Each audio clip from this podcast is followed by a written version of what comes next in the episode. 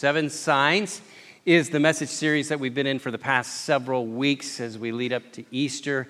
And my name is Mark. I'm one of the pastors here at Twin Lakes, and I want to welcome you, all of you here in this room, all of you joining us on our live stream from living rooms here in our community, and so much further beyond that.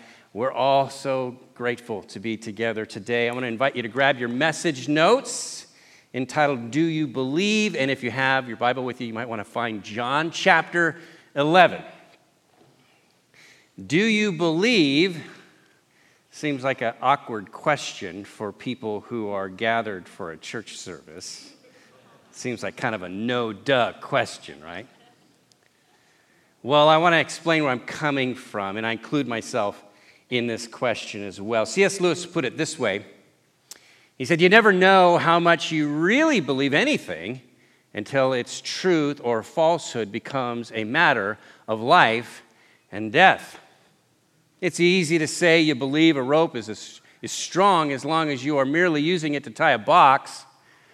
But suppose you had to hang by that rope over a precipice, wouldn't you then discover how much you really trusted it? He wrote this in the wake of his wife's death that left him quite shaken.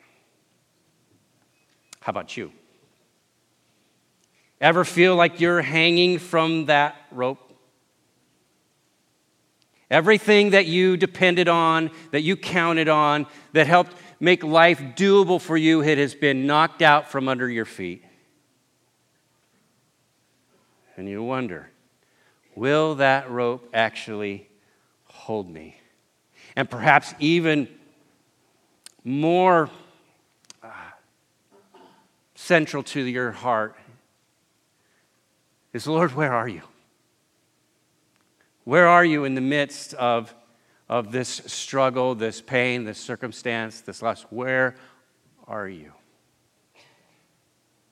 Reminds me, several years ago, one of our Saturday night ushers, a man named Tracy, uh, decided to drive down to Bakersfield on a Friday night so that he could help a friend with some home improvement projects over the course of the weekend. Saturday morning, his wife Debbie receives a phone call from that friend. Tracy has unexpectedly died in his sleep. Man in his mid 40, nothing to suggest that this would happen, and yet, two weeks later, here we are gathered together Tracy, her two boys, Mikey and Jeremy. And in addition to the layer of grief that is typical at a memorial like this, there's something more going on because prior to uh, their son Jeremy losing his father, he also lost the lower part of one of his legs due to cancer. And so for Debbie, there's this abiding concern Will the cancer return? And it turns out those concerns were well founded because almost a year to the day of Tracy's memorial, we're back here in this room for Jeremy's memorial. 21 year old young man. What do you say to a widow who has had her family of four cut down to two in one year's time? Now, fast forward several more years, I get a call. Debbie is in the ICU down at the hospital in Watsonville, and when I arrive, I'm informed that she is in terrible condition. She's not expected to survive, and I'm asked, Can you locate the next of kin? And so I call Mikey and tell him he needs to come down to the hospital. And I pray for the next hour that he will arrive. The medical staff's just working feverishly to keep Debbie alive. That she'll live long enough for Mikey to be able to say goodbye to his mom. Again, what do you, what do you say in a moment like that. I didn't know exactly what was going to come out of my mouth, but I knew this much for sure. Whatever it was, I better believe it. Because in situations like that, when people's world is just turned upside down, they don't need mere speculation. They don't need just platitudes or wishful thinking. They need hope. They need truth. They need to know that that God is able to work. In fact, He works especially in times when his ways and his timing just confounds us. And my prayer for you today, church, whether gathered here or gathered remotely, is that God will strengthen your faith in such a way that you will have hope and life even in the face of death and discouragement. We're going to be in John 11, as I mentioned, and just by way of context, in his gospel, John uses this word believe 98 times. 98 times. That's three times more than the gospels of Matthew, Mark, and Luke combined. And in our passage today, it's going to be used seven times. And so it's pretty clear that John has a very specific goal here. In fact, he says as much near the end of his gospel, chapter 20, where he says, He's written all this that you may believe that Jesus is the Messiah, the Son of God, and that by believing you may have life in his name. But the crazy thing is, despite that being his goal, chapter 11, you would think that Jesus is actually trying to undermine that very belief by how he conducts himself. Let's jump into the story starting at verse 5. It says, Now Jesus loved Martha and her sister and Lazarus. Just pause there for a moment. Uh, this family lived very close to Jerusalem, and it's thought that when Jesus was in and around Jerusalem, he likely stayed at their place. You know, didn't go to the you know, Motel 6 in Jerusalem, he stayed at their house. He did life with them. They were close, they were part of the inner circle. And so it's actually Martha and Mary, her sister, that send word to Jesus that Lazarus is in dire need. And it says, So when he heard that Lazarus was sick, he stayed where he was two more days. Well, that probably caused just a little bit of confusion. This messenger runs, tells Jesus that Lazarus is in dire need, and then comes back, and Martha and Mary are waiting. Well, what did he do? He said, Well, he's going to stay where he's at for two more days. Wow. Talk about confusing. At the same time, it probably made perfect sense to the disciples that were with him because Jesus has by now, shall we say, worn out his welcome in Jerusalem. It says that after these two, two days go by, it says, Then he said to his disciples, that's Jesus, let us go back to Judea, meaning let's go back to Jerusalem here. But, Rabbi, a short while ago, the Jews there tried to stone you, and yet you are going back? Are you serious? In fact, chapter 5, chapter 7, chapter 8, chapter 10 all mention attempts to seize and or kill Jesus in Jerusalem. And so the disciples are like, that's the last place you should be going. And Jesus responds with this cryptic saying, like, uh, don't you know there's 12 hours in a day and whoever walks around in the daylight will not stumble? And they're like, what does that even mean? I mean, I don't know what that means to this day. And so, again, they're further confused, but it just gets better because then he says at verse 11, he says, Well, Lazarus has fallen asleep. And so I'm going to go there and wake him up. And they're like, Again, you're going to go into the belly of the beast and risk your neck because Lazarus is taking a nap? Seriously? It just gets better. It says here, uh, starting verse 14. So then Jesus told them plainly, Lazarus is dead. And for your sake, I'm glad I was not there so that you may what? Believe. But again, uh, they've got to just be rubbing their temples. Going, wait, wait, wait, wait, wait, time out, Jesus. What do you mean that we may believe? Uh, Peter, James, John, didn't, didn't we actually leave everything behind to follow Jesus? So what does he want us to believe we don't already believe? That might be a great question for all of us here this morning. As followers of Jesus, what is it that he might want you to believe?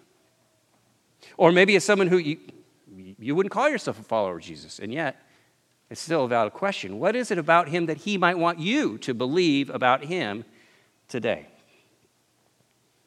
Especially in the midst of a circumstance, a problem, a loss, something that's just got you utterly confused. Because when the Bible talks about belief, yes, it starts, as Jesus said, as a little mustard seed, but it, you know, the goal isn't for it to stay that little small thing. It actually takes root and it grows and it gets bigger and stronger and it influences not just our own lives, but the lives of others. And biblical belief always brings us to deeper and deeper trust. In fact, in the original, the word belief and trust are synonymous. Faith, it's all kind of the same word. And that's what Jesus is developing in his disciples then and in our lives now. Reminds me of when I was much younger, I used to go rock climbing fairly frequently. In fact, fellow pastor here, Steve Craig, and I would go to places like Joshua Tree and locally here at Pinnacles and had some wonderful times. But you do that long enough, and you will come to experience what it means to be caught by your climbing rope. Sometimes you may fall just a couple feet, sometimes it might be several feet before the rope goes taut and it catches you. Or if you're rappelling down a cliff face, same thing. In both instances, you are trusting your life to a rope that's about the width of your little finger. That's the kind of trust we're talking about today. We're saying, I'm going to put all my chips on Jesus. I am going to bet the farm on him. And this is what he's drawing them into, and us as well. But there's an undercurrent to all this in between the lines of the story, you might say that eh, the big idea is that one of the hardest things to trust about God is his timing. You may accept a certain outcome in terms of what it is or go, that's just life, but the timing? Really? I mean, again, the, the disciples are going, Lazarus is dead. Why even go? or more relevant to our lives here. Grandpa dies of cancer at the age of 90. It's sad, but it probably doesn't trigger a crisis of faith. But if a four year old dies of cancer, that's a different story, isn't it? What in the world is God doing? And so often it comes down to God's timing. Uh, some of you have heard me talk about when I was uh, director at Camp Hammer many years ago. And I'll never forget, there were a young man and woman, they, they met on staff there. And over the course of a five year relationship, they decided to, to be married. And when the day arrived, I remember driving into the church on a Saturday. And as I'm pulling into the parking lot, there are far more car- cars that are actually driving out. And I'm thinking, you know, I'm not famously early for anything, but this is like really bad. Is it daylight saving times? Did I get the time wrong? And so I flag down one of the groomsmen who's directing traffic as these cars pull out. And I say, What in the world is going on? Where's everybody going? And he says, Well, you're not going to believe this, Mark, but the, the wedding has been canceled. I'm like, Canceled? Like, when has that ever happened? I mean, I guess it happened in that movie, The Graduate. If you're old enough to know that movie, you shouldn't have watched it, but you know what I'm talking about. And so I go, I got to find out what is going on here. And so, well, no, I didn't say that. I said, well, I wonder if there's anyone who needs to be ministered to. this painful situation. Well, again, I knew the bride and the groom fairly well, and so I was asked to actually speak to the, the bride, and her mom's guarding the door to the choir room at this church. And I walk in, and I'll never forget because this, this young woman is sitting uh, on this couch in this room, and her, her wedding dress just kind of poofed up on either side of her. Looks like a flotation device or something like that, which she may as well needed because her just tears are streaming down her face. I say, What in the world happened? Well, she tells me that it was just 45 minutes before the ceremony was going to begin. She's taking some final pictures with a photographer, and her father approaches her and says, Honey, I got to talk to you. The best man just came from our house where he related to me some things going on in the life of your fiance, some significant things that I just need to make sure you're aware of before you give your vows. And as he started to relate these things, he could tell by the look on her face that she had no idea of these things going on in her fiance's life. And then her father, very wisely, with great restraint, says to her, Honey, you have the information. Now you have to choose what you're going to do next. If that were me, I'd be like, Honey, I got this covered, okay? See you at the car. Far wiser man than me in that moment. So she goes and she confronts the, the groom and she says, This is what I've been told. Is this stuff true? And he says, Well, yes, it is true, but I'm never going to do any of that stuff again. I love you. We can get married today. And as he's trying to, to persuade her to go forward, bear in mind, now it's about, you know, T minus 20 minutes before the, the ceremony is going to start. There are guests from as far away as Europe there. How in the world do you pull the plug? And yet, in a moment of just amazing courage, she says, I don't know what's going to happen with this relationship. I don't know what my future might be with this man, but I'm not going to get married today under this cloud. I remember seeing, prior to even learning all this, seeing the groomsman and his family drive out in a huff. This young woman's father inviting the guests to go to the reception where they politely ate all the food, as was their duty to do in that moment. And this young would be bride goes off to her parents' house, closes the bedroom door, the very bedroom that she grew up in, and begins to sob and sob over how a five year relationship blew up in her face just moments before she would have walked the aisle. What do you do when the bottom falls out of your life? What do you do? I have no idea. no.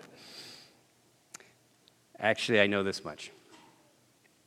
If you are struggling today with um, something that you would have not have welcomed, I would venture to say that one of the difficult aspects of that has to do with the timing.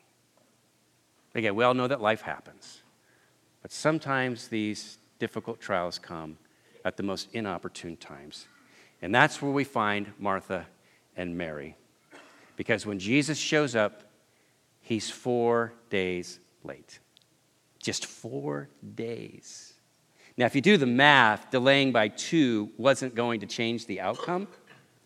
But there are some ancient extra biblical sources that would lead us to believe that the conventional thinking at the time was that this, the spirit remained in the body of the deceased for up to three days, and that it would be on the fourth day that de- decay would set in. And so when Jesus intentionally arrives on day four. It could be because he wanted everyone to be clear that Lazarus wasn't kind of dead or even mostly dead, he was really dead. But when he stands before Martha, first thing out of her mouth, verse 21 Lord, if you had been here, my brother would not have died. No, hey, great to see you, Jesus. Welcome back to town. How have you been? She cuts right to the chase, as does her sister Mary, who says the exact same thing. Verse 32 Lord, if you had been here, my brother would not have died. I mean, let's be honest. Has there ever been a situation where you've thought to yourself, you know what, God? Sometimes your timing's just a little bit suspect. You know? This is not a great PR moment for you, Lord. And that's how they feel because, again, They followed Jesus. They were friends with Jesus. They had seen him healed countless people, but when it came to Lazarus, Jesus didn't have the time. Can you feel just the angst of this? And maybe you don't have to imagine it because you're feeling it now. And when you struggle with God's timing, and by the way, you will. If you haven't yet, you will, I promise you. I want to give you three things that you can just take to the bank. Three things that you can count on. And the first one is this is that when I struggle with God's timing, I can trust him personally. Personally. Again, sometimes God's timing is a complete mystery, but who Jesus says he is and how significant he is, well, that's pretty crystal clear. We're going to see an example of that in these next verses. Watch this. Jesus said to her, that's Martha, Your brother will rise again. Martha answered, well, I know he will rise again in the resurrection at the last day. And I don't know about you, but I'm kind of a church brat, so this sounds like a Sunday school answer to me, right?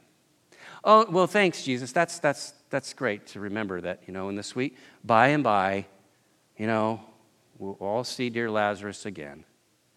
That's cool. And yet, Jesus responds to her and he says, I am the resurrection and the life. He who believes in me will live even though he dies, and whoever lives and believes in me will never die. And then he looks Martha in the eye and he says, Do you believe this? Do you believe this, Martha, not just as tradition or as what your parents told you? Or something that you may believe because it makes you feel better, but do you believe that this is true? Because listen, I'm all for sound doctrine. We need to have sound doctrine, but our ultimate faith is not in our doctrine, it is in a person, it is in Jesus Christ who makes this all very personal with each one of us. Okay? And so, Jesus finds a way to come to us with that same question do you believe me? That I have the answer to even your greatest problems of sin and death, that I am the resurrection and the life. And maybe you've been around church long enough, you've heard the story of when Mary and Martha have a party at their house, and Martha's all running around dealing with all the tasks, and there's Mary sitting dutifully at Jesus' feet. And the moral of the story is be like Mary, right? Well, Martha never gets enough credit for what she says next here. When Jesus says, Do you believe me? Look what she says. Yes, Lord, she told him. I believe that you are the Christ, the Son of God who was to come into the world. In other words, I may not understand your ways, I certainly don't understand your timing, but I believe that you are the Messiah. You are Emmanuel. You are God who is with us in our deepest, darkest valleys, and that you will never leave me again. This is, this is personal. And it's as if this, this testimony from over 2,000 years from the mouth of Martha today says, Listen, I knew him. He stayed at our house. We served him meals. We did life with him. He is who he says he is. He is God incarnate who loves you on a very personal level. You can trust him. And not only can we trust him personally, but secondly, when I struggle with his timing, I can trust his heart. I can trust his heart. Any of you, show of hands, any of you ever see the movie Jesus of Nazareth? Remember this movie? Prior to the Passion of the Christ, this was like the movie about Jesus. They'd show this every year, a couple weeks before Easter and stuff like that. Uh, this is a British actor, uh, Robert Powell, who played the part of Jesus here. He has those like super liquid blue eyes, right? He's just kind of like like that. He never actually blinks throughout the whole movie. He's just gazing at people the whole time. Look into my eyes. He never really gets very riled up either. He just kind of walks from scene to scene like this. And in fact, in this very scene, talking to Martha and Mary, he's like, Your brother will rise again. Do you believe? You're like, somebody get him a sandwich. He's about to pass out. It's kind of like Jesus of Nazareth. It's more like Jesus of Santa Cruz. He's just kind of walking around like this. I can say that I was born here, okay? now, let's just compare that with the real Jesus back here in John 11 says at verse 33 when Jesus saw her weeping and the Jews who had come along with her also weeping, he was deeply moved in spirit and troubled. And if you're taking notes, you might want to circle deeply moved here because in the Greek, this, this, this one word term was sometimes used to describe a horse when it snorts in anger. And if you've ever seen this, it's hot and it's snotty and it's visceral. And not only that, but he's troubled here. And again, that has, that describes a state of, of physical agitation. So can you imagine? Here's Jesus. You know, it's like when we snob and it's just, it's, it's like ugly crying and, it's, and he's wound up like a string, a spring because he is offended by the grave.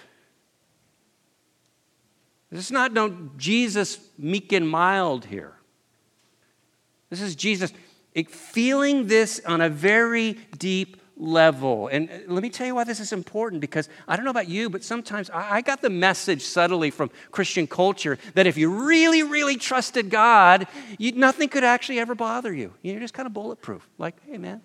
I trust, I trust God. Well, yeah, well, tell that to Jesus. He knows what he's about to do. He's God in the flesh, and yet he is deeply moved and troubled in this moment.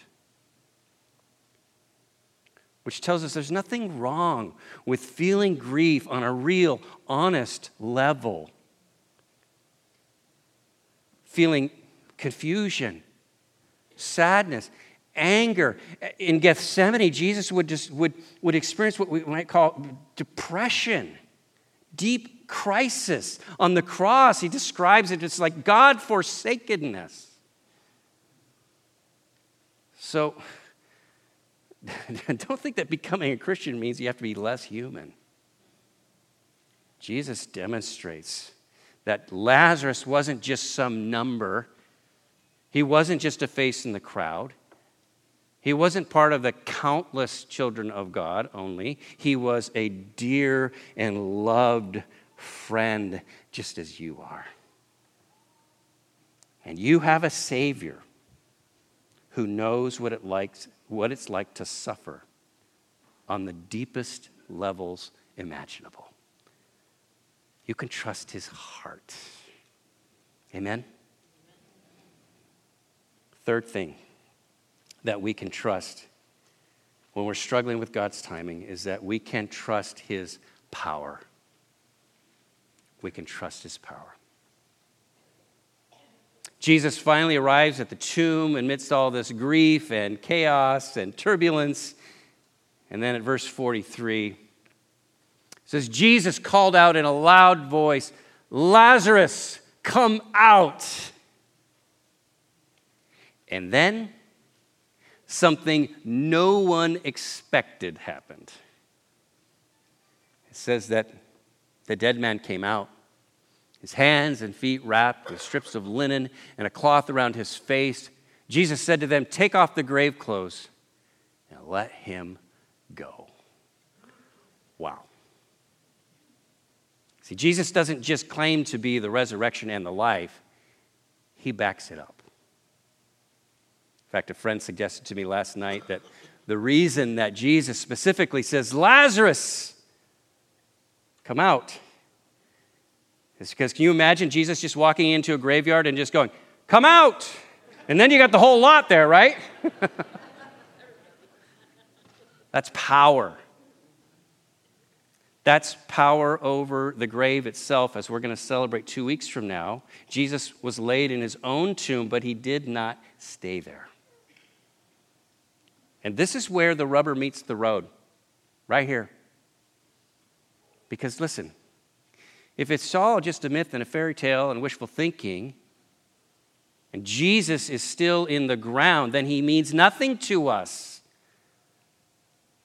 Good teacher? Come on. If he's dead, he means nothing to us. He's a relic of history. But if he overcame the grave, he means everything. He is the ultimate game changer. He is the source of our greatest hope because he has power over death. Do you believe this today, church? then may it inform our lives and our perspective. And I might add that this type of hope, this type of focus, isn't just for funerals. Yes, it, it you could call it our ultimate hope to be resurrected and restored perfectly and, and immortally. It's the ultimate hope, but it's not the only hope. Because there's all sorts of little resurrections that God is doing all the time. We tend to fixate on the deaths. But I know marriages that have been resurrected, many of them. I know addicts that were, for all intents and purposes, dead, and yet Jesus resurrected them out of their addiction. I know people, I know a, a, seminary student who dropped out of seminary, turned his back on the Lord. 30 years later, he came back with a fervor for Christ that just astounded his family. People who, their families thought it was hopeless. They, they, they would share Jesus with them and like they didn't want to have anything to do with it. And then on their deathbed, they received Christ into their heart and their lives moments before going to glory. And so, yes, you know, we've all learned God does not always answer our prayers when and how we would ask, right? You know that. But then again, sometimes He does, and not only that, but He answers them better than we asked. Remember that woman, Debbie, who the doctor said she's not going to make it.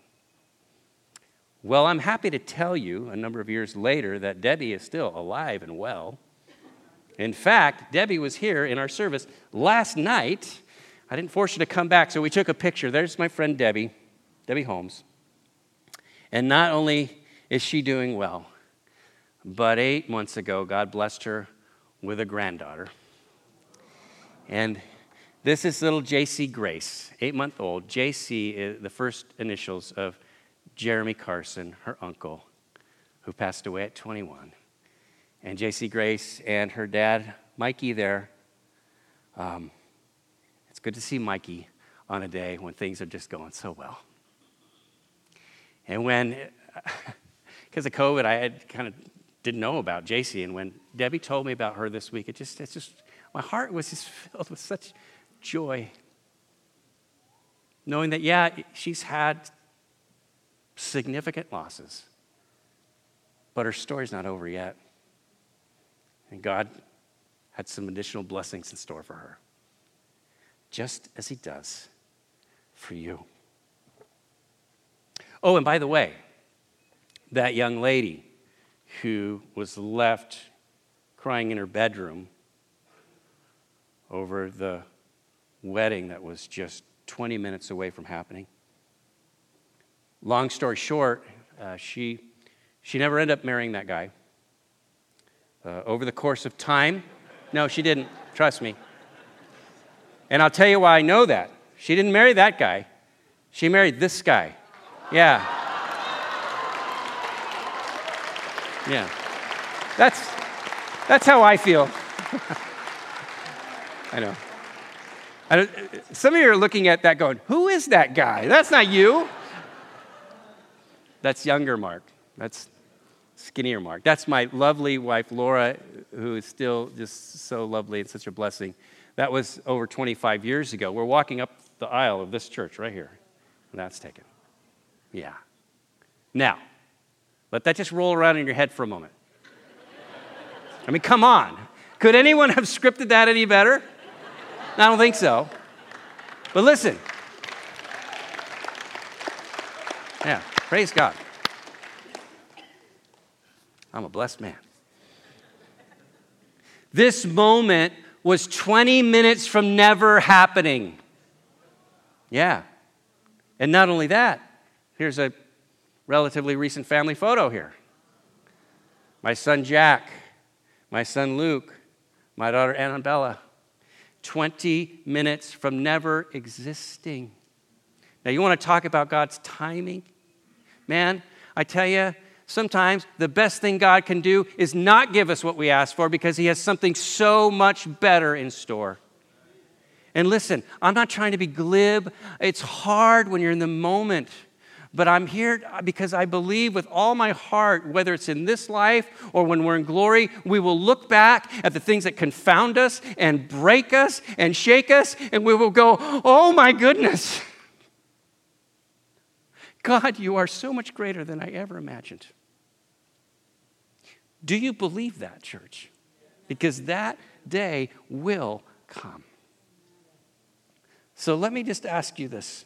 First of all, let me go cute little saying here. This is from a, a poet named Lemon Brooklyn. It kind of sums up what, we, what we've been talking about.